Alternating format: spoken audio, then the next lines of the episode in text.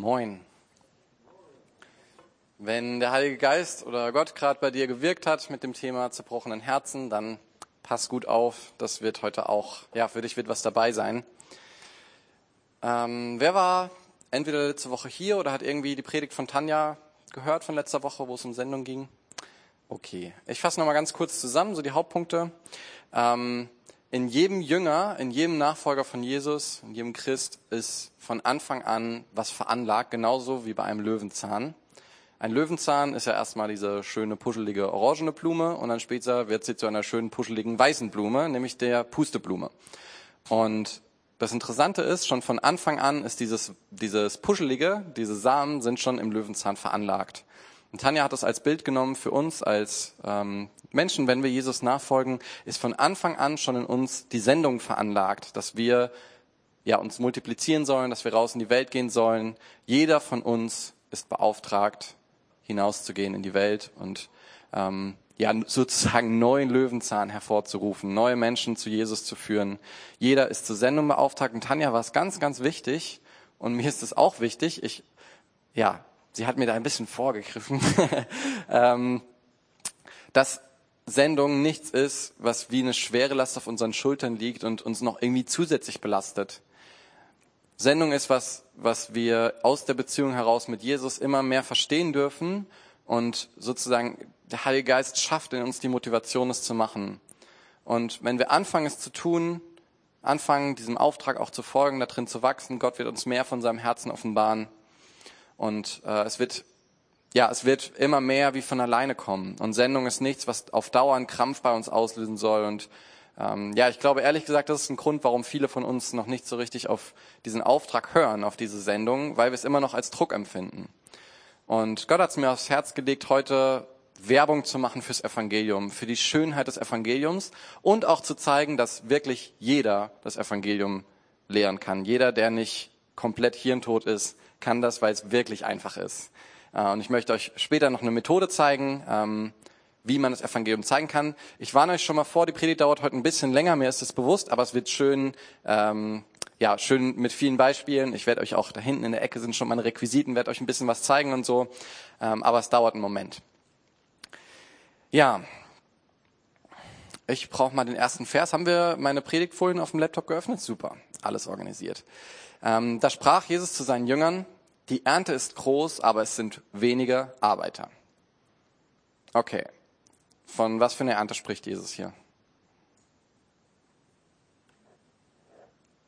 Wie bitte? Seelenernte. Was heißt das? Dass Menschen zu Gott kommen. Genau, dass Beziehung von Menschen mit Gott wiederhergestellt wird. Also wenn man es Klartext sagt, nicht so wie Jesus im Bild, könnte man sagen, viele, viele Leute sind eigentlich bereit, wieder in Beziehung mit Gott zu treten, aber es gibt zu wenig Leute, die ihnen zeigen, wie es geht. Die Leute sind bereit. Und das ist eine Wahrheit, die wir für Deutschland, für Braunschweig und du für deine Familie, für deinen Freundeskreis, für dein Umfeld annehmen musst, weil Jesus sagt es, dass es so ist. Lasst uns nicht mehr sagen, ja, die Leute in meinem Umfeld, die wollen von Gott nichts wissen. Die Leute in Braunschweig, ach, die arbeiten alle bei VW, die haben alles, was sie brauchen, die haben gar keine Lust auf Jesus. Äh, oder ja, die Leute in Deutschland generell, die sind nicht so offen für Jesus. Nein. Jesus sagt, die Ernte ist reif. Und die Ernte ist auch heute noch reif. Mit der Ernte hat sich nichts geändert. Wenn man eine Ernte eine Weile lang stehen lässt, wird sie eher noch reifer. Und ja, wir haben jetzt 2000 Jahre später, also die Ernte dürfte jetzt richtig, richtig reif sein. Ähm, ja, mit der Ernte ist wirklich nichts falsch. Mit der Ernte ist alles in Ordnung. Was bei diesem Vers wirklich rauskommt, das Problem ist nicht die Ernte, das Problem ist, dass die Arbeiter einfach, ja, dass zu wenig Arbeiter da sind. Und ähm, ja, so Erntehelfer sein. Hat hier, war zufällig hier schon mal irgendwo jemand Erntehelfer, Spargel oder irgendwas? Ist nicht so krass anspruchsvoll, oder? Okay. Wie lange, wie viele Jahre musstest du dafür ausgebildet werden?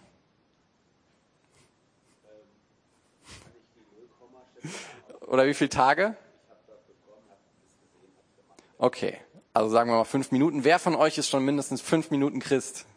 Okay, gut. Ähm, wirklich, es ist das Evangelium zu verkünden, ist einfach das, was du verstanden hast, weiterzugeben. Und ich, wie gesagt, ich werde euch heute eine Methode zeigen, wie es geht. Und ich möchte Werbung dafür zu machen. Das Evangelium weitergeben ist nicht schwer. Es ist auch nicht nur was für die Evangelisten und für die Prediger. Ja, wir stellen uns die Frage, wer soll eigentlich das Evangelium predigen? Oh ja, Evangelium, predigen, zwei Worte, Evangelist, Prediger. Ja, wir haben's. Die Evangelisten und die Prediger sollen das Evangelium verkünden. Weil steckt ja schon im Wort drin. Nein. Jeder soll das Evangelium verkünden. Und das sehen wir, ähm, ja, die Dringlichkeit sehen wir im Vers Römer 10, Vers 13 und 14 in Versen. Denn jeder, der den Namen des Herrn anruft, wird gerettet werden. Also es ist wirklich relativ einfach, gerettet zu werden. Aber wie sollen sie den anrufen, den sie nicht, an den sie nicht geglaubt haben? Wie sollen sie aber an den glauben, von dem sie nichts gehört haben? Wie sollen sie aber hören ohne einen Verkündiger? Also die Leute sollen, müssen einfach von Jesus hören. Sie müssen einfach die Botschaft hören, was Jesus gemacht hat. Sie müssen hören, wie es funktioniert. Wie rufe ich den Namen des Herrn an? Und dann haben sie die Möglichkeit dazu, es zu machen. Nicht jeder wird es tun. Nicht jeder, dem wir es verkünden, wird es tun. Aber Jesus sagt, die Ernte ist reif. Es sind viele, die bereit sind. Und ja, wir erleben da auch mal Ablehnungen und ähm, wir machen auch Fehler. Und das ist irgendwie so, glaube ich, auch der große Punkt, was uns abhält. Wir sagen, ja, ich sehe schon, dass Leute bereit sind aber ich bin so unfähig. Lass uns mal das Beispiel nehmen. Eine Gruppe von Menschen rennt so eine, ja, so eine Landschaft entlang und du als Außenstehender beobachtest das und siehst, die rennen auf eine Klippe zu, wo sie runterfallen werden. Du willst auch nicht dann dastehen und sagen, oh, heute geht's mir nicht so gut. Ich habe auch gar nicht so die laute Stimme. Hoffentlich ist hier irgendjemand anders, der eine lautere Stimme als ich hat und der besser rufen kann meine Beine schmerzen heute auch ein bisschen. Ähm, hey, es ist nicht so wichtig, wie unfähig du dich fühlst.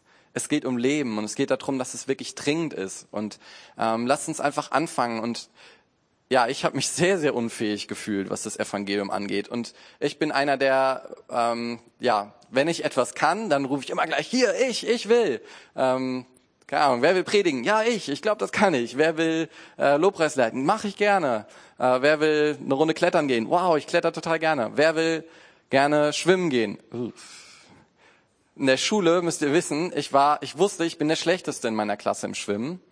Und ich glaube, insgesamt in meiner ganzen Schulzeit war ich dann einmal mit Schwimmen, weil da habe ich gemerkt, okay, die anderen sind alle viel besser als ich. Und danach, äh, was macht man dann so, wenn man halt keinen Bock hat auf Schwimmen? Man vergisst immer seine Badehose. Und ähm, ich wusste ganz genau, schwimmen kann ich nicht, also mache ich es auch nicht. Und ich wusste auch genau, evangelisieren kann ich nicht, also mache ich es auch nicht. Ich war mir relativ sicher, ich kann viele Dinge, wie ich gerade gesagt habe, predigen, klar läuft, Lobpreis leiten mache ich total gerne, aber nee, irgendwie das Evangelium verkünden in meinem Umfeld oder vielleicht sogar auf die Straße gehen, pff, auf gar keinen Fall. Bis mir einfach jemand erklärt hat und gezeigt hat, wie es geht, bis mich jemand an die Hand genommen hat. Weil es ist nicht schwer und jeder von uns kann es. Jeder von uns kann es tun. Jeder macht es vielleicht auch in einem anderen Maß. Jeder macht es anders. Ich gehe mittlerweile manchmal auf die Straße. Ich kenne Leute, denen liegt es überhaupt nicht und du musst auch nicht auf die Straße gehen. Das ist nicht, evangelisieren ist nicht gleich, du musst dir eine Bühne in der Stadt aufbauen und da predigen oder du musst Leute auf der Straße ansprechen. Jeder evangelisiert sehr unterschiedlich und es gibt auch so, es ist auch so wunderschön, weil dadurch, dass es unterschiedliche Methoden gibt, werden auch unterschiedliche Menschen erreicht. Aber das Evangelium bleibt das gleiche. Es gibt kein Evangelium, was heißt, leb einfach ein gutes Leben und die Leute werden sich von alleine bekehren.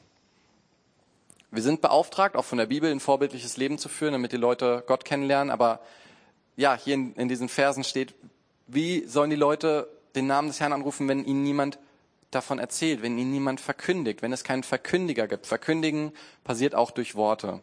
Und da, das ist dann der Punkt, wo viele sich unsicher fühlen. Okay, wie sage ich das denn jetzt? Ich war auch früher so, ja, irgendwie hat man mir mal gesagt, ja, du musst halt irgendwie dein Lebenszeugnis erzählen und dann auf jeden Fall noch aufs Kreuz zu sprechen kommen. Puh, aber das war schon eine riesen Überforderung für mich. Ehrlich gesagt, das, das, das hat mich schon überfordert. Mein Zeugnis, was habe ich denn überhaupt mit Jesus erlebt? Und wird es überhaupt jemand verstehen, der nicht gläubig ist? Und ja, was soll man denn da jetzt groß übers Kreuz sagen? Irgendwie, ich glaube, wenn ich jetzt so richtig drüber nachdenke, ganz verstanden, was da passiert ist, habe ich immer noch nicht. Ah, ich lasse das besser mal. Und wenn man, wenn man an diesem Punkt ist, zu sagen, okay, wenn es eine super Situation ergibt und alles perfekt läuft, dann könnte ich das Evangelium verkündigen, aber ja, irgendwie jetzt so richtig die Situation suchen möchte ich auch nicht, dann werden wir auch ehrlich gesagt nie wirklich zu dieser Situation kommen oder zu selten. Wisst ihr, die Ante ist groß. Es gibt viele Leute, die erreicht werden müssen. Und wenn sich ganz zufällig mal die super Situation ergibt, ist super, auch wenn du in deinem Leben schon die Situation genutzt hast. Und ich mache dir auch keine Vorwürfe, wenn du äh, bisher noch nicht da hinterhergegangen bist. Wie gesagt, es gab selber diese Zeit in meinem Leben. Es waren auch nicht, nicht wenige Jahre, wo ich einfach ja diese Situation sogar gemieden habe. Wenn es dann irgendwie um mehr ging als Theologie, nämlich darum, dass wirklich auch Leben verändert werden, dann, dann habe ich mich immer unwohl gefühlt, wenn es ums Evangelium ging. Ich mache dir keinen Vorwurf, aber ich möchte euch die Möglichkeit geben, ausgerüstet zu sein. Und ähm, ja, vielleicht sagst du, ich bin selber noch gar kein Jünger, umso besser, ich äh, predige heute das Evangelium, dann kannst du äh, diese Schritte gehen, die dazu notwendig sind, um ein Jünger zu werden, um eben auch ähm, Teil von Gottes Plan zu werden, diese Welt zu retten. Ja, und ganz im Ernst, sobald wir Jünger sind, sobald wir errettet sind von Jesus, was ist der Grund, warum wir hier noch auf dieser Erde sind? Welche Sachen können wir hier auf dieser Erde besser machen, als wir sie machen könnten, wenn Gott einfach sagen würde, du bist jetzt ein Jünger, zack, du kommst in den Himmel, bist jetzt bei mir. Lobpreis leiten. Ich glaube ehrlich gesagt, der Lobpreis im Himmel hat einen deutlich fetteren Sound und ist deutlich intensiver. Menschen Liebe schenken. Ich glaube, im Himmel wird es leichter sein. Im Himmel wird weniger Widerstand da sein dafür, dass wir gut miteinander umgehen. Leuten Gutes tun. Hey, im Himmel gibt's unbegrenzte Ressourcen. Alles gut. Machen wir mach, helfen wir lieber dort einander. Das, der Grund, warum wir wirklich noch hier auf dieser Erde sind, ist, weil Gott noch andere Menschen erreichen möchte. Warum er jetzt nicht einen Schlussstrich zieht und sagt, alle kommen zu mir, ähm, die mich kennen, ist einfach dieser Grund, er möchte uns hier auf dieser Erde noch gebrauchen. Das ist der Grund, warum du noch hier bist, wenn du Jesus angenommen hast. Weil Gott hätte auch große Freude, einfach zu sagen, komm zu mir. Er will ja diese Gemeinschaft mit uns haben. Er lässt uns bestimmt nicht hier, weil er uns nicht so nah bei sich haben möchte. Es ist für ihn, ich würde sogar sagen, ein Opfer, dass er uns noch hier auf dieser Erde lässt. Und dieses Opfer geht er ein, damit mehr Menschen ihn kennenlernen können. Okay. Wenn du gerade relativ weit hinten sitzt und gerne ein bisschen besser sehen möchtest, kannst du deine Maske aufziehen und dir einen Platz weiter vorne suchen. Ein paar Stühle sind hier noch weiter vorne frei. Ich werde gleich hier einen Tisch hinstellen und dann ein paar Sachen zeigen. Ähm, und damit du besser sehen kannst, darfst du gerne noch nach vorne kommen. So, das hier ist das Becher-Evangelium. Ist schon auch das richtige Evangelium, aber die Methode heißt Becher-Evangelium. Es ist kein anderes Evangelium als das, was in der Bibel steht. Ähm, und das Becher-Evangelium wurde mir irgendwann, wie gesagt, beigebracht und ich habe es ein bisschen geübt und durfte dadurch oder damit schon mehrere Menschen zu Jesus führen. Nicht, weil das Becher-Evangelium so toll ist, sondern weil das Evangelium so toll ist und weil das Evangelium Kraft hat und mir diese Methode geholfen hat, das Evangelium zu predigen. Und ja, jetzt hier, ich hatte die vollen Ressourcen des gesamten Christuszentrums zur Verfügung, deswegen habe ich hier alles, was man irgendwie so haben kann dafür, Zewa-Rolle und so. Ähm, aber ich habe es auch schon im Wald gemacht mit ein paar Tannenzapfen und mit ein paar Steinen, das geht auch super. Aber wenn man es hat, dann kann man es auch nutzen. Und äh, ja, das Coole ist einfach, äh, diese Sachen hat wirklich jeder von euch zu Hause. Ihr könnt auch tatsächlich statt dem irgendwas anderes nehmen. Es geht einfach nur um irgendeinen Gegenstand. Ihr werdet sehen und ähm, ich finde, es ist fast wie so ein Spiel, was man dann irgendwie einüben kann. Und es ist halt ein ziemlich cooles Spiel, weil dadurch Menschen gerettet werden können. Gut. Also, wer von euch kennt Schach? Okay. Wie, ja, die Regeln bei Schach, oder sage ich mal, eine Regel bei Schach ist recht einfach. Man ist abwechselnd dran. Und ähm, nehmen wir mal an, ich spiele hier Gott und das, die Seite da drüben sind die Menschen. Ich habe es auch ein bisschen vereinfacht, jeder hat nur drei Figuren. Das ist ein schnelles Spiel und es gibt auch irgendwie keine Schachfelder auf dem Tisch. Egal. Okay, also äh, ich mache einen Zug und der andere macht einen Zug. Der Mensch macht einen Zug. Okay, gut. Hm, mache ich wieder den Zug. Jetzt macht der Mensch den Zug. Oh, und jetzt ist Gott, puh, der ist herausgefordert. Uiuiui, das ist jetzt eine verzwickte Situation. Äh, um die Situation noch zu retten, machen wir da, da, da, drei Züge hintereinander. Ist das erlaubt bei Schach? Nope. So. Die große Frage, die wir Gott stellen immer wieder, oder die gerade ungläubige Menschen Gott stellen, die ihn noch nicht persönlich kennen, ist Gott, warum tust du nichts? Warum machst du nichts gegen dieses Leid in der Welt? Warum greifst du nicht in mein Leben ein? Warum zeigst du mir nicht einfach mal ein Wunder? Ähm, warum machst du nicht dies, das, jenes, damit ich ja irgendwie bisschen mehr von dir weiß oder damit, ja irgendwie damit es den Menschen besser geht? Aber worauf ich gleich zu sprechen kommen möchte ist, und was ihr gleich verstehen werdet, ist, Gott ist nicht am Zug. Gott hat seinen Zug gemacht, du bist dran. Und zwar, Ah, letztes Mal hatte ich so einen Mikrofonhalter. Kam ich mir, ich glaube, da hole ich mir auch mal einen, dann ist einfacher.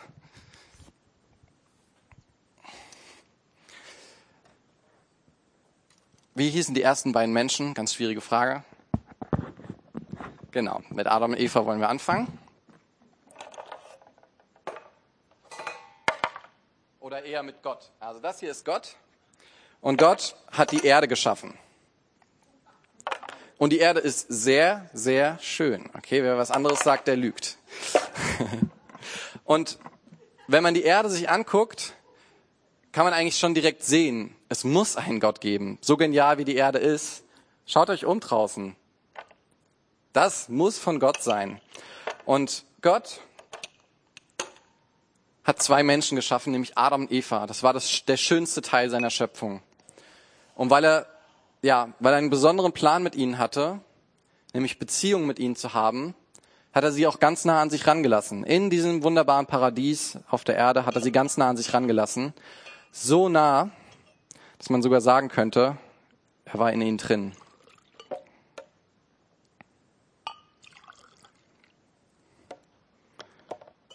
Und da war eine Liebesbeziehung. Und es gab keine Probleme. Es gab keinen Streit. Es gab keinen, ja, also wenn es keinen Streit gibt, gibt es natürlich auch keinen Tod, keinen Mord. Und Adam und Eva ging es richtig gut bei Gott. Die hatten auch genug zu tun. Man kann, also man kann jetzt nicht sagen, dass es langweilig war. Die hatten einen riesen Garten. Wer von euch macht gerne Gartenarbeit? Kann richtig Bock machen. Ich habe jetzt auch so einen kleinen Garten und ich glaube, Adam und Eva hatten echt viel Spaß dort. Ähm, es gab eine Regel, Sie durften nicht vom Baum der Erkenntnis essen.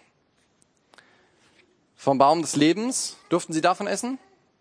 Ja, davon durften sie essen und sollten sie sogar auch gerne essen, weil das hat ihnen ermöglicht, ewig zu leben. Ewig in diesem wunderbaren Zustand mit Gott zu bleiben. Okay. Eine einzige Regel ist nicht vom Baum der Erkenntnis. Warum tut Gott sowas? Warum stellt er diesen Baum hier rein? Kann er es nicht einfach bei diesem einen Baum belassen oder bei den vielen anderen, wovon die Menschen auch essen können? Es gab ja genug. Warum muss er diesen Baum hier reinstellen? Nehmen wir mal an, ähm, es gibt die Möglichkeit, so wie wir das in manchen Science-Fiction-Filmen sehen, Menschen Chips einzubauen in ihr Gehirn, die dann Einfluss nehmen darauf, wie sie denken, wie sie fühlen. Und ich programmiere so einen Chip und auf dem Chip steht Liebe Silas Bodenhöfer. Und den setze ich meiner Frau ein damit sie mich einfach noch mal ein bisschen mehr lieb hat als jetzt. Würde der Film Happy End haben? Wahrscheinlich wird das Ganze ziemlich eskalieren. Und das Ganze würde, wäre auch nicht, ja, es gibt ja diese Begriffe Utopie und Dystopie. Utopie eine sehr schöne Welt, Dystopie eine sehr katastrophale Welt. Äh, es würde in einer Dystopie enden, weil es ist keine echte Liebe. Programmierte Liebe, Liebe, die einfach festgesetzt ist, du musst mich lieben, ist keine echte Liebe. Und es braucht, um echte Liebe zu haben, immer die Möglichkeit, sich gegen diese Liebe zu entscheiden. Ansonsten ist es einfach keine Liebe. Und deswegen braucht es diesen Baum der Erkenntnis. Der Mensch musste sich entscheiden können. Gott wollte nicht, dass der Mensch sich gegen ihn entscheidet. Es war nicht sein Wille, dass der Mensch sündigt. Das müssen wir verstehen, dass Gott nicht eine Falle gestellt hat, damit der Mensch reintappt, sondern dass Gott einfach diese Tür gegeben hat, wo er gesagt hat, bitte, bitte geh nicht rein, ich verbiete es dir sogar. Und ich sage dir die Konsequenzen, du musst sterben, wenn du durch diese Tür gehst, wenn du von diesem Baum isst. Okay, die Menschen, ich weiß nicht, wie lange sie es ausgehalten haben, ähm, aber irgendwann jedenfalls sind sie zu diesem Baum gegangen, zu diesem Baum der Erkenntnis und dort war eine Schlange, die auch ähm, Satan genannt wird in der Bibel. Und die hat den Menschen, Adam und Eva, erzählt, wenn ihr hier von diesem Baum esst, dann werdet ihr genauso sein wie Gott und ihr werdet Gott nicht mehr brauchen, weil ihr wisst dann einfach selber alles. Ihr wisst dann, was gut und was böse ist. Hey, nice, oder? Richtig gut. Eigentlich totaler Quatsch, weil Adam und Eva wussten, was gut ist zumindest und was böse ist. Warum muss man wissen, was böse ist? Ist doch egal, wenn man nur das Gute kennt so. Aber gut, die Schlange hat es geschafft, sie zu überreden und die Menschen haben sich, also ich denke, ihre Motivation war, weil das ist immer die Motivation von Sünde, ich will selber entscheiden. Unabhängigkeit. Sie wollten nicht mehr von Gott abhängig sein. Sie wollten selber entscheiden. Und sie haben entschieden, ich will wissen, was gut und böse ist, damit ich auch in Zukunft weiter unabhängig sein kann von Gott. Ich will einfach mal wissen, wie das ist.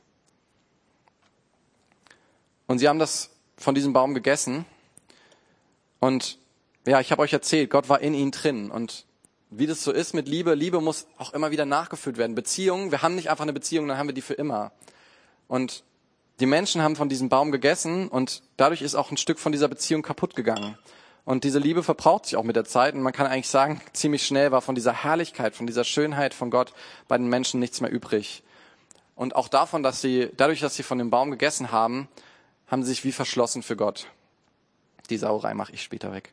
Ähm, sie haben sich verschlossen für Gott und er kann, konnte nicht mehr in sie hineinkommen. Sie sind gestorben und die Verheißung hat sich eigentlich in zwei Wegen erfüllt. Ähm, sie sind so gestorben, also in dieser Beziehung mit Gott, und sie konnten auch nicht mehr vom Daumen des Lebens essen. Sie konnten nicht mehr ewig leben und mussten deswegen später sterben. Und Gott hat gesagt, es wäre sehr blöd, wenn die jetzt noch von diesem Baum weiterhin essen können, weil dann würden sie ewig in diesem Zustand geschlossen und ähm, getrennt von mir bleiben. Deswegen, ja, lasse ich sie nicht mehr in diesen in dieses Paradies hinein. Sie müssen raus. Und ja, die Menschen haben sich ja entschieden, unabhängig und fern von Gott zu sein. Und deswegen, Gott, Gott wird den Menschen nicht einfach jetzt hinterherrennen und sagen, ja, du musst doch bei mir sein, weil äh, es ist, wir haben vorhin gesungen, Gott ist, ich weiß nicht, wie war genau der Text, so schön wie die Sonne oder so herrlich wie die Sonne. Was, haben, was war das genau? Weiß Volker nicht mehr. Na gut. Keiner weiß es mehr. Das ist eine Katastrophe. Ich weiß es auch nicht mehr. Okay, aber Gott, wir können uns. Hä? Heller als die Sonne, ja. Gott ist so hell, so heiß, so strahlend wie die Sonne. Der Beamermann ist auf Zack. ähm, und die Sonne ist wirklich sehr heiß. Ich weiß jetzt nicht, wie viel Grad genau, aber wo wir uns einig sein können, wenn wir einen Eiswürfel nehmen und den in die Sonne reinschmeißen, der macht's nicht lang. Pff, und weg. Und ist es, weil die Sonne böse ist oder weil die Sonne grausam ist? Es ist einfach, weil der Eiswürfel nicht zur Sonne dazu passt. Und genauso wenig passt Gott, seine Herrlichkeit zur Sünde. Es sind solche krassen Widerstände, dass Sünde keine Chance hat in seiner Gegenwart. Und Sünde trennt uns von Gott. Wir können jetzt nicht genau, also ich weiß nicht, ich finde es schwer zu beschreiben, ist es Gott, der sich zurückzieht, ist es wir, die wir uns zurückziehen, ist es einfach so, du sündigst und du kannst nicht mehr bei Gott sein. Es ist einfach so, es funktioniert nicht.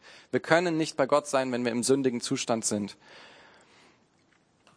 Okay, die Menschen sind also weg von Gott. Und die Menschen waren fleißig und haben viele Nachkommen gezeugt. Das war ja auch ihr Auftrag. Seid fruchtbar und mehret euch. Und ihr seht, ich stelle die alle auch andersrum hin, weil was ist passiert? Okay, die ersten beiden Nachkommen, von denen wir wissen, Kain und Abel, die hatten gleich eine richtig gute Idee, sich gegenseitig umzubringen. Der Kain war einfach eifersüchtig auf seinen Bruder Abel. Es ist eigentlich auch egal, wieso. Sünde ist Sie, sie, findet immer irgendeinen Grund, sich zu erklären. Auf jeden Fall, kein bringt seinen Bruder Abel um. Ähm, Abel ist nicht mehr. Und andere Menschen kommen auf die Erde und viele, viele sehr, sehr schlimme und sehr ekelhafte Sachen passieren. Wenn ihr Freude habt an ekelhaften Sachen, dann lest mal das Alte Testament. Also da passieren echt widerliche Sachen, ähm, so dass man sich eigentlich kaum traut, in der Kinderstunde vorzulesen. Und dann die Menschen fangen an, sich zu vergleichen weil sie schämen sich auch für ihre Sünde und versuchen sich besser zu fühlen. Sagen wir zum Beispiel, kein hat eine Schwester, ja? Und die Schwester, die hat ihre andere Schwester angelogen. Und dann guckt sie aber keinen an und sagt, ja, ich habe meine Schwester angelogen. Und klar, die ist jetzt zickig auf mich. Aber kein, mein Bruder, der hat seinen Bruder umgebracht. Hallo, das ist viel schlimmer. Also ich stehe eigentlich noch ganz gut da.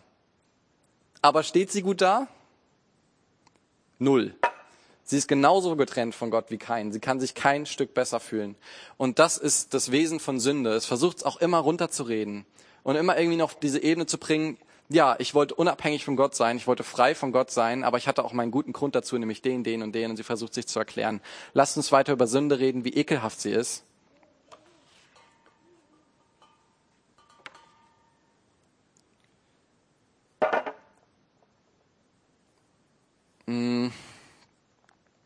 Nehmen wir an, ich habe auf meinem Handy, ich habe schon wieder nicht hier, habe ich hier? Ja. Brauch, nämlich, ich habe da eine App drauf. Und mit dieser App kann ich von jemandem ein Foto machen. Ich habe kein Foto gemacht von dir, keine Angst. ähm, und dann erzeugt diese App mir automatisch ein Video mit allen schlechten Momenten aus dem Leben von dieser Person. Mit allen Momenten, wo diese Person versagt hat, wo sie sich geschämt hat, weil sie falsch gehandelt hat. Und ich schieße jetzt so ein Gruppenbild hier und dann kriege ich von euch allen ein Video, ja? Von jedem schön einzeln getrennt nach Namen. Und hättet ihr großes Interesse, dass ich dieses Video auf YouTube oder Facebook oder wo auch immer teile? Nicht so, ne? Das wird lang, ja. Und es wird auch außerdem wirklich nicht so witzig, weil die peinlichen Momente in unserem Leben, da sind nicht die Gründe reingeschnitten, warum ihr falsch gehandelt habt. Das sind nur die Momente, wo ihr falsch gehandelt habt. Und falsches Handeln bleibt falsches Handeln, ob du Gründe hast für oder nicht. Weil die Gründe sind aus Gottes Perspektive, ja, er kann es nachvollziehen, aber er findet es trotzdem nicht richtig. Sünde bleibt Sünde. Und dieses Video würde dir zeigen, so ein guter Mensch bist du nicht. Und in anderen Religionen, auch zum Beispiel früher im Katholizismus, auch heute im ähm, Iran, äh, Iran, im äh, Islam, da werden gute Taten mit schlechten Taten aufgewogen. Und du versuchst mehr gute Taten als schlechte Taten zu haben oder bessere Taten, ähm, also versuchst es irgendwie aufzuwiegen. Aber das ist nicht gerecht. Das ist nicht, wie Gerechtigkeit funktioniert. Wer von euch hat einen Führerschein? Okay, ihr seid jetzt die Profis, ich brauche eure Hilfe, weil jetzt habe ich echt eine ganz schwere Frage. Du fährst über eine rote Ampel und ein Polizist erwischt dich und du erzählst ihm, was du alles Gutes getan hast. Wie viel du dem Christuszentrum im Monat spendest. Wie viel Menschen in deinem Umfeld du hilfst. Ob du vielleicht sogar gerade so schnell unterwegs gewesen bist, weil du deiner Oma helfen musst, die gerade wegen Corona ganz alleine ist. Was auch immer. Du erzählst ihm die besten Zeiten von dir und die besten Gründe. Was wird der Polizist sagen? Führerschein und Fahrzeugpapiere bitte. Es ist ihm egal. Vielleicht ist er zu Tränen gerührt, weil er deine Gründe so schön findet, aber er ist ein Polizist und er wäre korrupt, wenn er dich weiterfahren ließe, obwohl du offensichtlich über eine rote Ampel gefahren bist. Und Gott ist gerecht. Gott muss die Konsequenz von Sünde durchziehen. Und er kann diese Konsequenz nicht einfach aufheben, weil er sich entschieden hat, gerecht zu sein. Gott könnte es schon, aber er will es nicht, weil er gerecht ist und weil es auch wichtig ist und richtig ist, dass er gerecht ist. Es wäre einfach falsch, wie dieser Polizist falsch handeln würde, wenn er dich weiterfahren lassen würde. Es endet in Chaos. Gott ist aber kein Chaos. Und ein weiteres Beispiel, um das gut zu verstehen, ist, um dieses Dilemma von Gott zu verstehen, wo drin er ist, dass er gerecht ist und auch gerecht sein will, aber er den Menschen nicht getrennt haben will von sich. Nehmen wir Gott, nehmen wir an, wir haben einen Richter, ja, Gott ist in diesem Beispiel jetzt der Richter. Und der Richter weiß von seinem Freund, dass er total verbockt hat. Dieser Freund hat echt Mist gebaut. Und ähm, ja, der Freund hat sich schon dem, diesem äh, Richter anvertraut und hat gesagt, hier, das und das ist mir passiert. So, und der Richter sagt, ja, du hast keine Chance, du wirst vor Gericht verlieren. Ähm, die haben da im Privaten schon drüber geredet. Und der Richter hofft so, dass dieser Freund nicht bei ihm in die Gerichtsverhandlung zugewiesen wird, weil er wüsste genau, er müsste ihn verurteilen. Er müsste ihm diese horrende Geldstrafe auflegen, die dieser Freund einfach nicht bezahlen kann. Aber, wie das Leben manchmal spielt, der Freund landet bei ihm in der Gerichtsverhandlung. Und er gesteht auch die Schuld ein, der Freund. Gut, man kann dann ein bisschen die Strafe abschwächen vielleicht, weil derjenige eingesteht. Aber Strafe bleibt Strafe, ja. Sünde verdient Strafe. Und nur weil wir irgendwie auch eingestehen, dass wir was falsch gemacht haben, ja, oder im Nachhinein sehen, dass es nicht so gut war, es ändert nichts. Strafe bleibt Strafe. Es muss eine Strafe geben. Und ja, der Richter, was hat er für Optionen? Er hat nur eine einzige Option als Richter. Er muss ihn verurteilen. Aber es ist sein Freund. Er will ihn nicht verurteilen. Und er will nicht, dass dieser Freund ein zerstörtes Leben hat, weil er eben in großen Schulden ist. Also der Richter hat eine gute Idee. Er verurteilt ihn, so wie es das Gesetz will. Und er lässt auch keine Linderung zu aus irgendwelchen freundschaftlichen Gründen und er geht nach der Gerichtsverhandlung zu diesem Freund hin und drückt ihm den gesamten Betrag in die Hand, den er braucht, weil ein Richter ist reich. Und äh, das ist erlaubt. Der Richter darf hingehen und ihm das Geld geben danach. Da spricht kein Gesetz dagegen.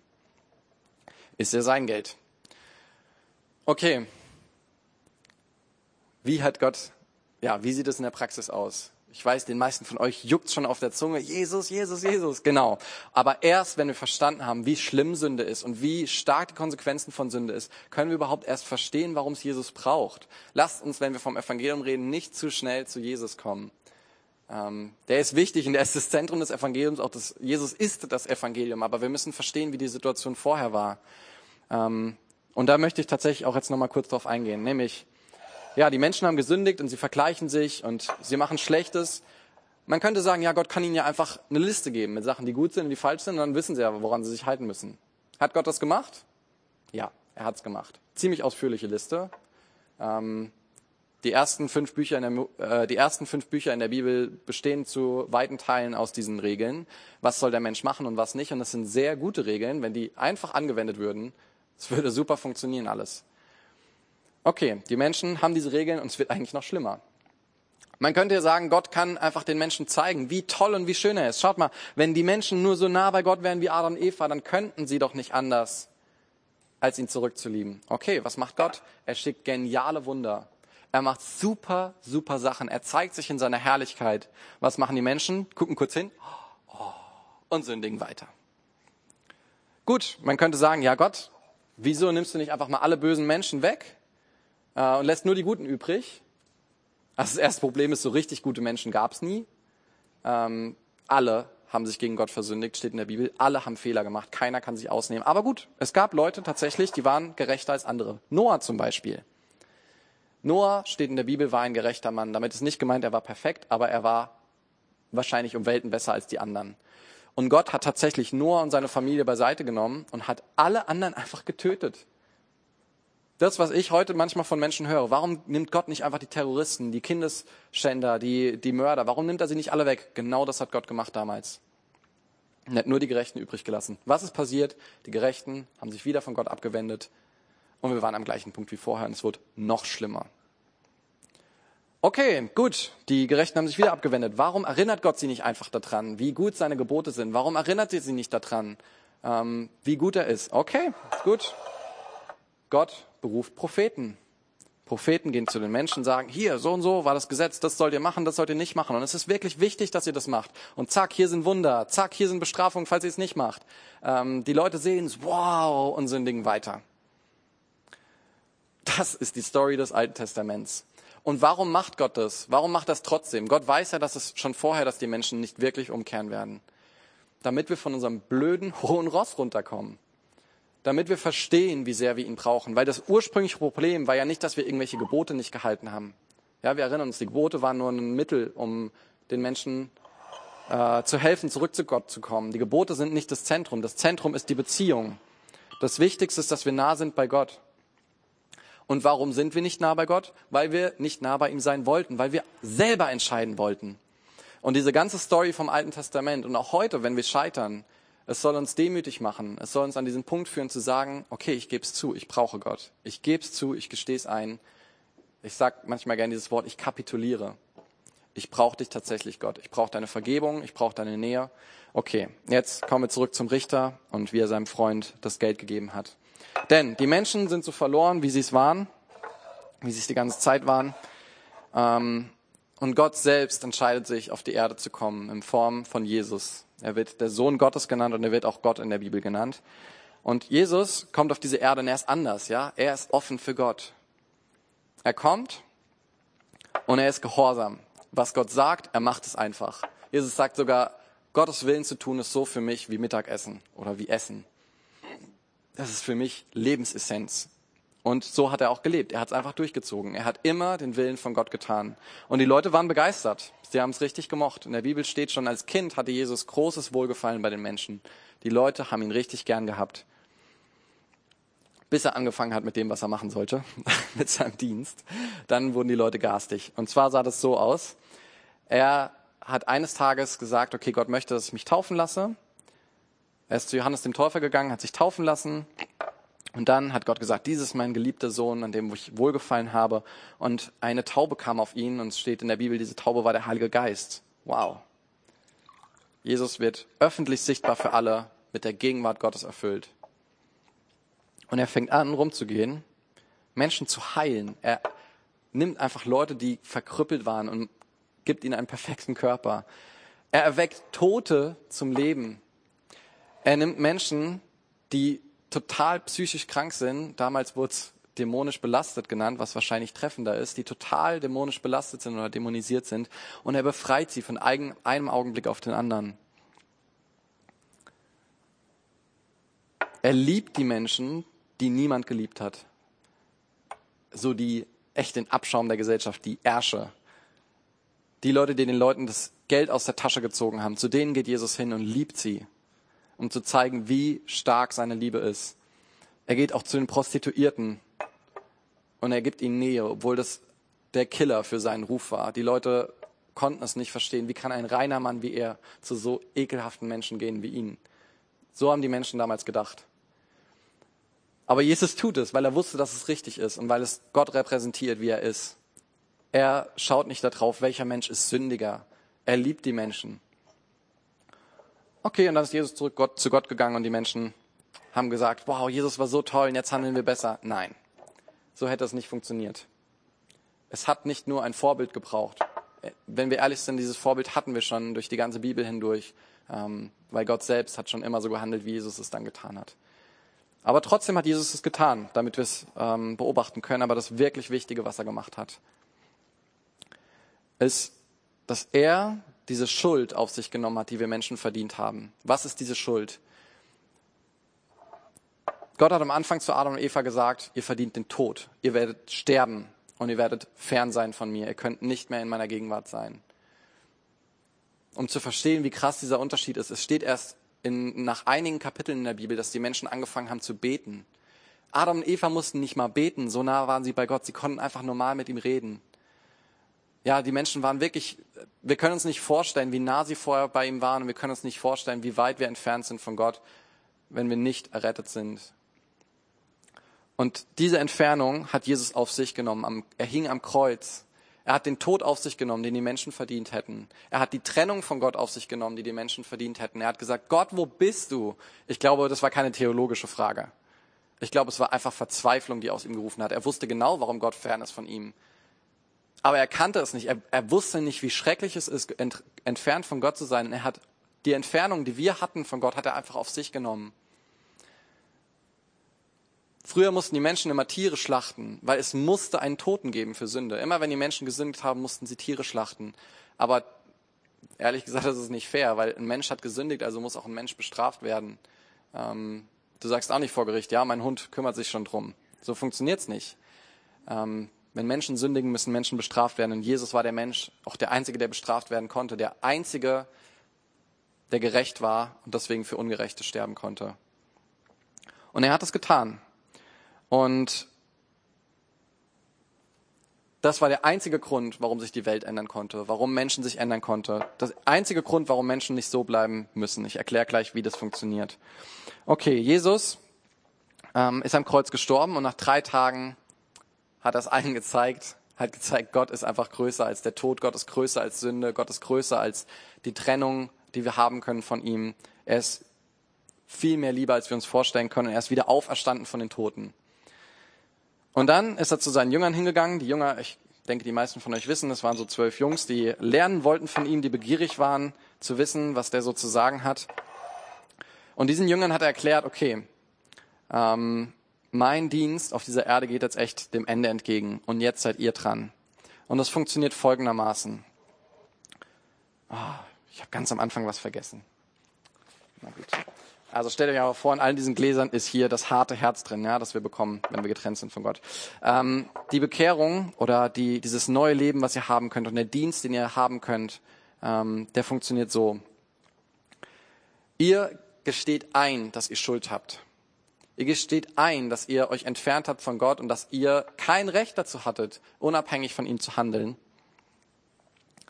Und das ist der Moment, in dem Gott euch gerne vergibt. In der Bibel steht, bekennt eure Sünden und er wird euch gerne vergeben. Er wird treu und gerecht sein, euch eure Schuld zu vergeben, euch reinzuwaschen. Und das ist der Moment, in dem auch das, ja, diese Sünde, dieses harte Herz von uns genommen wird.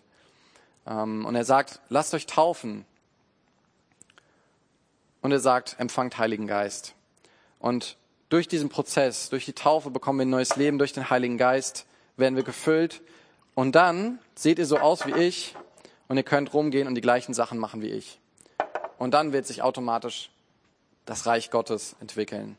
Das ist mein Plan, wie ich Reich Gottes auf diese Erde bringen möchte. Erklärt er ihnen. Okay, gut.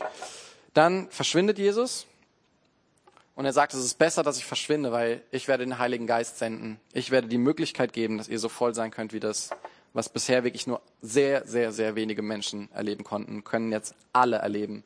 Von dem, ja, von dem Gerechten wie Noah bis hin zu Prostituierten. Jeder kann das haben. Sogar die Zuhälter. die ja noch mehr verachtet sind als die Prostituierten. Okay, gut. Die Jünger bleiben also zurück und sie fangen an, diese Botschaft zu predigen. Und das ist es eigentlich, was bis heute passiert. Und das ist, was auch bis heute unser Auftrag ist. Wir gehen hin zu Menschen und sagen ihnen, kehrt um, ändert euer Leben, gesteht ein, dass ihr verfehlt habt vor Gott, dass ihr auch, ja, dass ihr einfach keine Argumente mehr übrig habt. Gesteht es euch einfach ein, dass ihr keinen Grund dazu hattet, so zu handeln, wie ihr es getan habt. Es ist okay, dass ihr gut gehandelt habt. Keiner will euch absprechen, dass ihr auch mal was Gutes gemacht habt. Aber für das Schlechte, was ihr getan habt, habt ihr alle die Trennung von Gott verdient. Wenn Menschen diesen Schritt der Buße, wird in der Bibel genannt, tun, ähm, dann dürft ihr sie taufen. Und ihr sollt sie auch taufen, weil ähm, durch diesen gesamten Prozess bekommen die Menschen ein neues Leben. Die Taufe ist lebensnotwendig für einen Jünger. Ähm, tauft sie und sie werden ein neues Leben bekommen. Und ich möchte da kurz nochmal ähm, theologisch drauf eingehen, aus der Bibel was nennen, weil das ist, glaube ich, echt wichtig, dass wir auch verstehen, warum die Taufe zum Evangelium dazu gehört. Ähm, in Römer Kapitel 7 steht, dass die Sünde ist wie ein Gesetz, das über uns wirkt. Und ja, ein Gesetz, was alle von euch kennen, das ist das Gesetz der Schwerkraft. Das wirkt einfach. Das muss man nirgendwo an- oder ausschalten. Das ist einfach da. Und wenn ich jetzt sage, ich glaube nicht an das Gesetz der Schwerkraft, ich bin mir sicher, dass das Humbug ist, dass sich das irgendwer ausgedacht hat, alles nur Verschwörung, ähm, oder ich will unbedingt, dass die Schwerkraft nicht da ist, egal, die ist trotzdem da. Und so ist es mit dem Gesetz der Sünde. Egal, ob du total gerne aufhören möchtest mit Sündigen und ob du sagst, ich höre jetzt auf zu sündigen und ob du dir es noch so hart vornimmst, du kannst nicht aufhören zu sündigen, solange dieses Gesetz der Sünde, das wird auch in äh, ein Kapitel vorher, in Römer Kapitel 6, eine Macht genannt, die über uns wirkt, wie, wie Kontrolle über uns. Wenn wir uns einmal dieser Macht hingegeben haben, diesem Sklaventreiber, so wird es auch genannt, das sind echt harte Bilder, aber so ist Sünde. Wenn wir uns einmal dieser Macht hingegeben haben, sie wird nicht aufhören, uns zu knechten, sie wird uns nicht loslassen.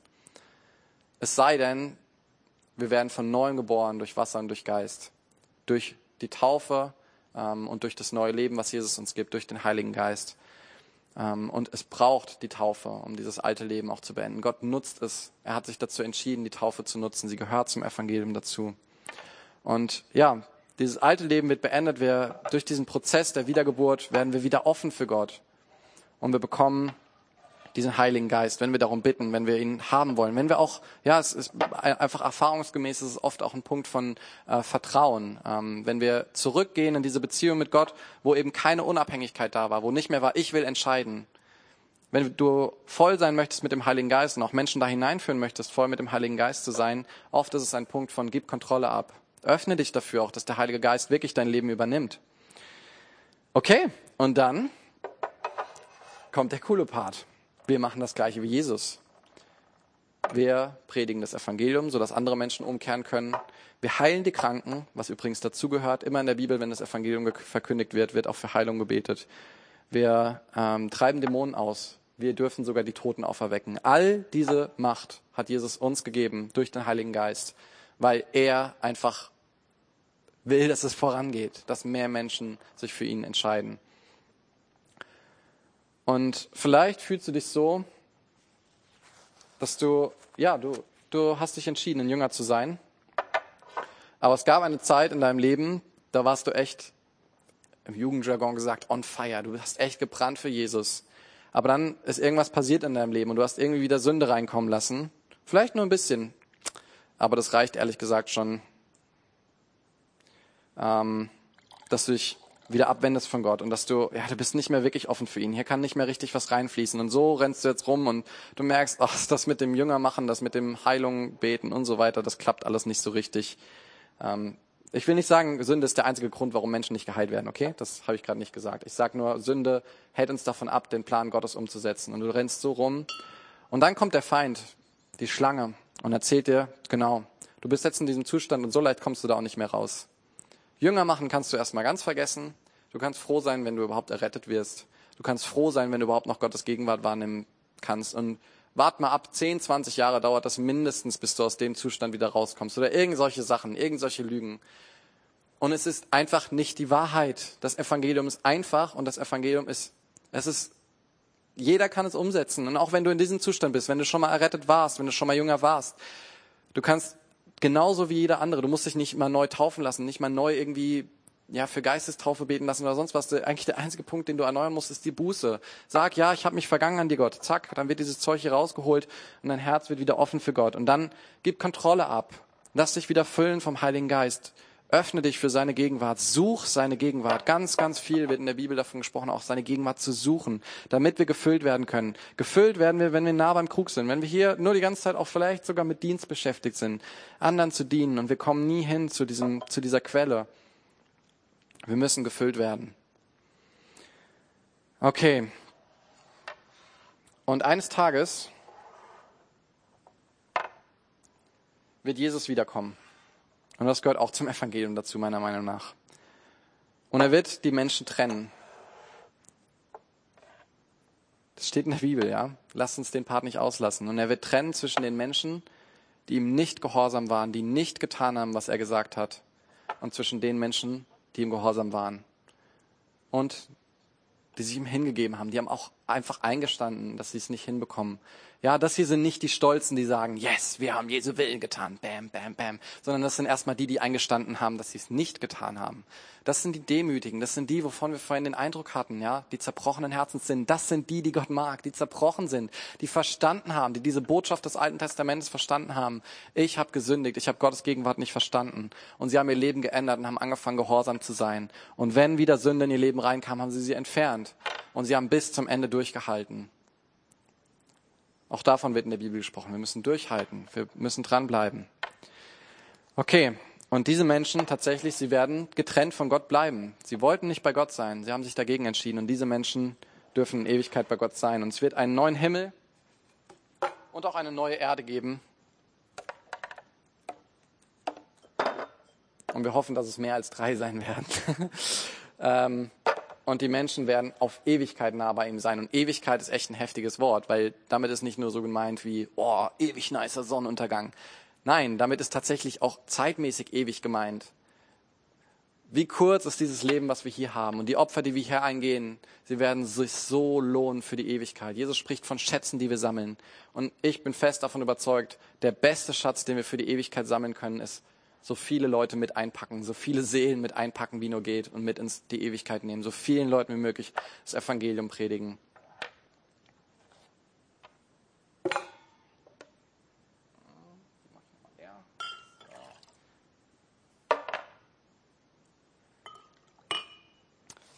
Das Schachspiel. Wir fangen nochmal von vorne an. Nein, Spaß. Ähm, das Schachspiel. Gott hat den Menschen geschaffen und die Welt, alles perfekt. Der Mensch hat ziemlich einen Mist gebaut und hat gesagt, ich habe keinen Bock auf dich, Gott, ich will getrennt von dir sein. Gott hat den Menschen gewarnt, hat ihm Regeln gegeben, hat ihm geholfen, zurückzukommen, er hat seine Herrlichkeit gezeigt, er hat auch bestraft, er hat alle Register gezogen, die es gibt, um Menschen zurück auf den richtigen Weg zu führen. Der Mensch hat noch viel schlimmer gesündigt. Gott hat den Menschen an diesen Punkt gebracht, dass er eingesteht oder dass viele Menschen eingestehen, dass sie ihn brauchen, dass Menschen an diesem Punkt sind, dass sie zerbrochen sind. Und hat schließlich seinen Sohn gesandt. Dann, als die Menschen es verstehen konnten, hat ihn gesandt und hat eigentlich die, den kompletten Wiederherstellungsplan zur Verfügung gestellt. Durch die Buße, also die Umkehr vom alten Leben, eingestehen, dass wir ihn brauchen, durch die Taufe, dieses neue Leben, durch die Geisteserfüllung, durch den Heiligen Geist, äh, Gott in uns, ist alles wieder möglich, was wir im Paradies schon hatten. Und der Mensch ist dran. Welchen Zug machst du? Und hier ist das Becher-Evangelium zu Ende. Und man kann aber weiter ins Gespräch kommen. Ähm, genau, du kannst diese Methode nutzen, wenn du zum Beispiel von jemandem gefragt wirst, hey, was macht ihr eigentlich in eurer Gemeinde? Was machst du eigentlich sonntags? Ich gebe zu, es ist nicht die 100% präzise Antwort, aber du kannst sagen, hey, ich erzähle dir mal, äh, worum es bei uns geht. Und dann kannst du loslegen. Ähm, vielleicht mit deinen Nachbarn, die irgendwie Interesse am Glauben haben. Irgendwie, du kannst einfach spür, hab ein Gespür dafür, weil Menschen dafür offen sind, auch vom Glauben zu hören. Vielleicht mit irgendeinem Arbeitskollegen in der Mittagspause. Man kann das Ding hier deutlich schneller durchziehen. Ich habe das auch schon in zehn Minuten gemacht. Ja, du musst nicht alles krass erklären. Ich habe sehr ausführlich gemacht, so dass ihr euch rauspicken könnt, was ihr gebrauchen könnt. Ähm, und du kannst es auch zu Hause üben. Es ist auch auf YouTube drauf, äh, auf unserer Christuszentrum-Seite. Ich habe es nämlich am Freitag aufgenommen. Ähm, es gibt auch noch andere Leute, die das machen, falls du meine Erklärung jetzt nicht so cool fandest. Äh, du kannst auch, wenn du willst, dir irgendeine andere Methode aneignen, aber lerne es, das Evangelium zu predigen. Es macht richtig Spaß. Früher, ich habe es gehasst, wie Schwimmen, ja. Ich konnte es einfach nicht. Aber ich habe, Gott hat mir sein Herz gezeigt, das, wovon Tanja auch letzte Woche gesprochen hat. Er hat mir gezeigt, wie wichtig es ihm ist. Und dann habe ich angefangen, auch Offenheit dafür zu entwickeln, es zu lernen. Und du kannst jetzt nach Hause gehen und dich freuen darüber, dass es coole Methoden gibt, oder du machst was damit. Und äh, vielleicht spricht Gott schon zu dir und gibt dir Ideen, mit wem du das mal irgendwann machen könntest. Und vielleicht fehlt dir noch der Mut. Dann fang einfach erstmal an, für die Person zu beten, wo du dir vorstellen könntest, es irgendwann zu zeigen. Und ja, ihr habt gesehen, ich habe hier die Taschentücher am Anfang vergessen. Ich habe auch, ich, man kann so viel anders machen, man kann so viel besser machen als ich. Ich kenne Leute, die können das noch viel besser, das Becher-Evangelium. Es geht nicht darum, wie cool du das machst. Es geht nicht darum, wenn die Menge auf die Klippe zurennt, ob du die schönste Stimme hast, ob du die lauteste Stimme hast oder ob du am schnellsten rennst. Es geht darum, ob du etwas machst. Du musst es nicht gut machen. Auch Jesu Jünger, ich glaube ehrlich gesagt, es war okay für ihn, dass sie es nicht so super immer alles hinbekommen haben, aber er hat sich so gefreut, dass sie irgendetwas gemacht haben. Und wenn du eine Situation verpasst, wo du jemandem das Evangelium erklären könntest, okay, kein Problem, mach's einfach beim nächsten Mal. Ähm, ich möchte ganz kurz, ich weiß, ich predige schon lange, aber ich merke einfach, dass es noch gut darüber zu reden, eine Situation von meiner Frau erzählen, die auf ihrer Arbeit war und äh, die auf übernatürliche Weise die Möglichkeit hatte, mit ein paar Leuten dort äh, Bibelstudium zu machen.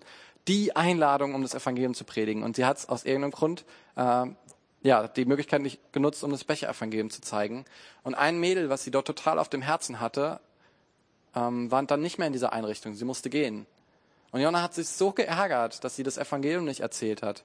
Aber was sie, sie hat gut gehandelt. Was sie stattdessen gemacht hat, statt zu sagen, oh Mist, ich hab's versemmelt, ich habe das Evangelium nicht gepredigt und ich bin so schlecht, hat sie gesagt, okay, die nächste Situation nutze ich einfach.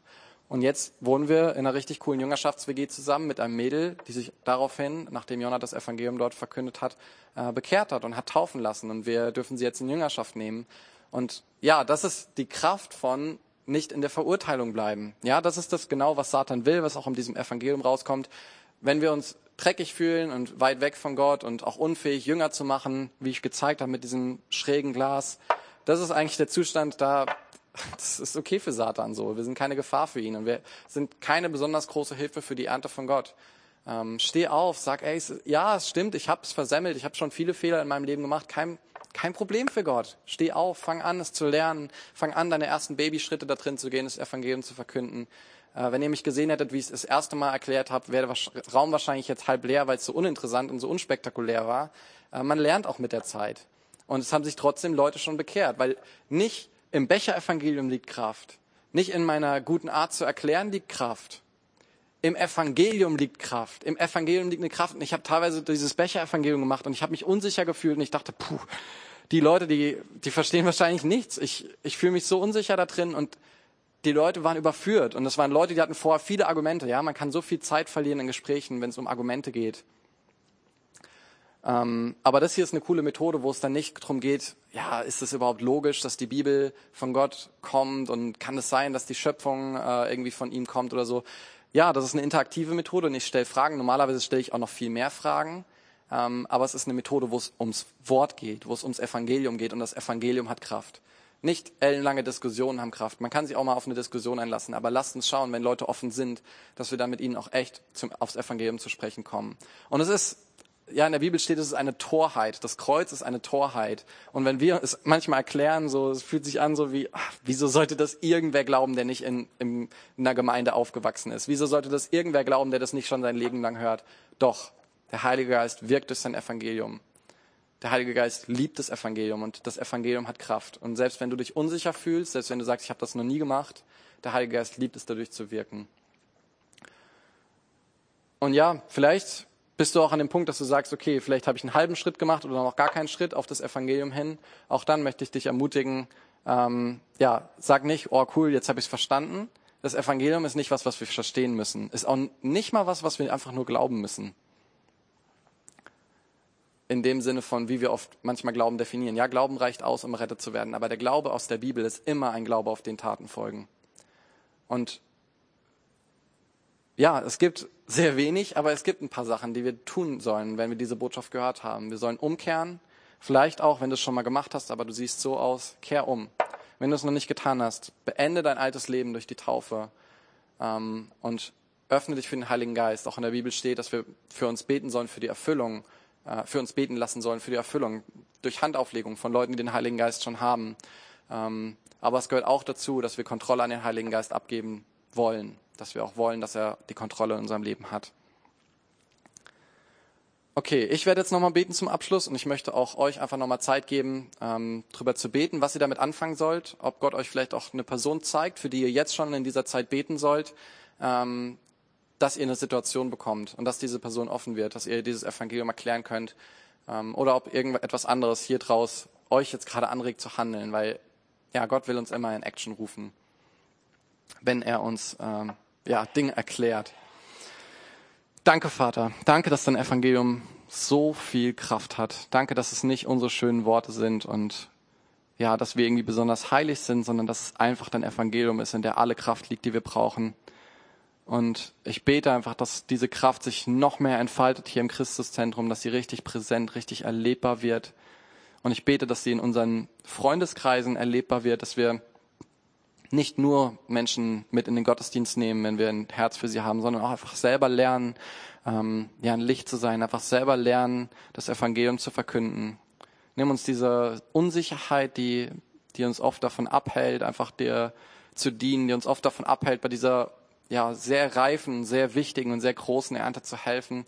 Zeig uns dein Herz, echt offenbar uns dein Herz, wie es brennt, wie es auch für uns brennt, wie du die so sehr wünscht, dass wir Erntearbeiter sein können, die glücklich sind, die diese Arbeit mit Freude tun. Offenbar uns ein Bild davon, wie du dir das vorstellst, dass dein Reich gebaut wird. Offenbar uns ein Bild davon, wie es in unserem Freundeskreis, in unserer Familie, auf unserer Arbeit aussehen kann, dass dein Evangelium kommt, dass wir die reife Ernte sehen und dass wir anfangen, die reife Ernte reinzuholen, dass wir bereit sind, auch Fehler zu machen, dass wir bereit sind, ja, wie deine Jünger, einfach vorwärts zu gehen, ohne darauf zu schauen, ob wir alles richtig machen Hilf uns selber im Evangelium leben zu bleiben, dass wir wirklich auf diesem guten Weg bleiben, dass wir äh, in diesem Lebensstil der Umkehr bleiben. Immer wenn sich irgendetwas einschleicht, was uns trennt von dir, dass wir umkehren. Hilf uns, Kontrolle an den Heiligen Geist abzugeben, dass wir wie so, ja, wie diese offenen Gläser, wie offene Gefäße vor dir sind.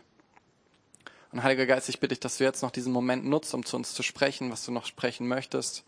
Hilf uns, äh, ja, für die Leute auch im Gebet einzustehen. Auch dabei brauchen wir Hilfe von dir.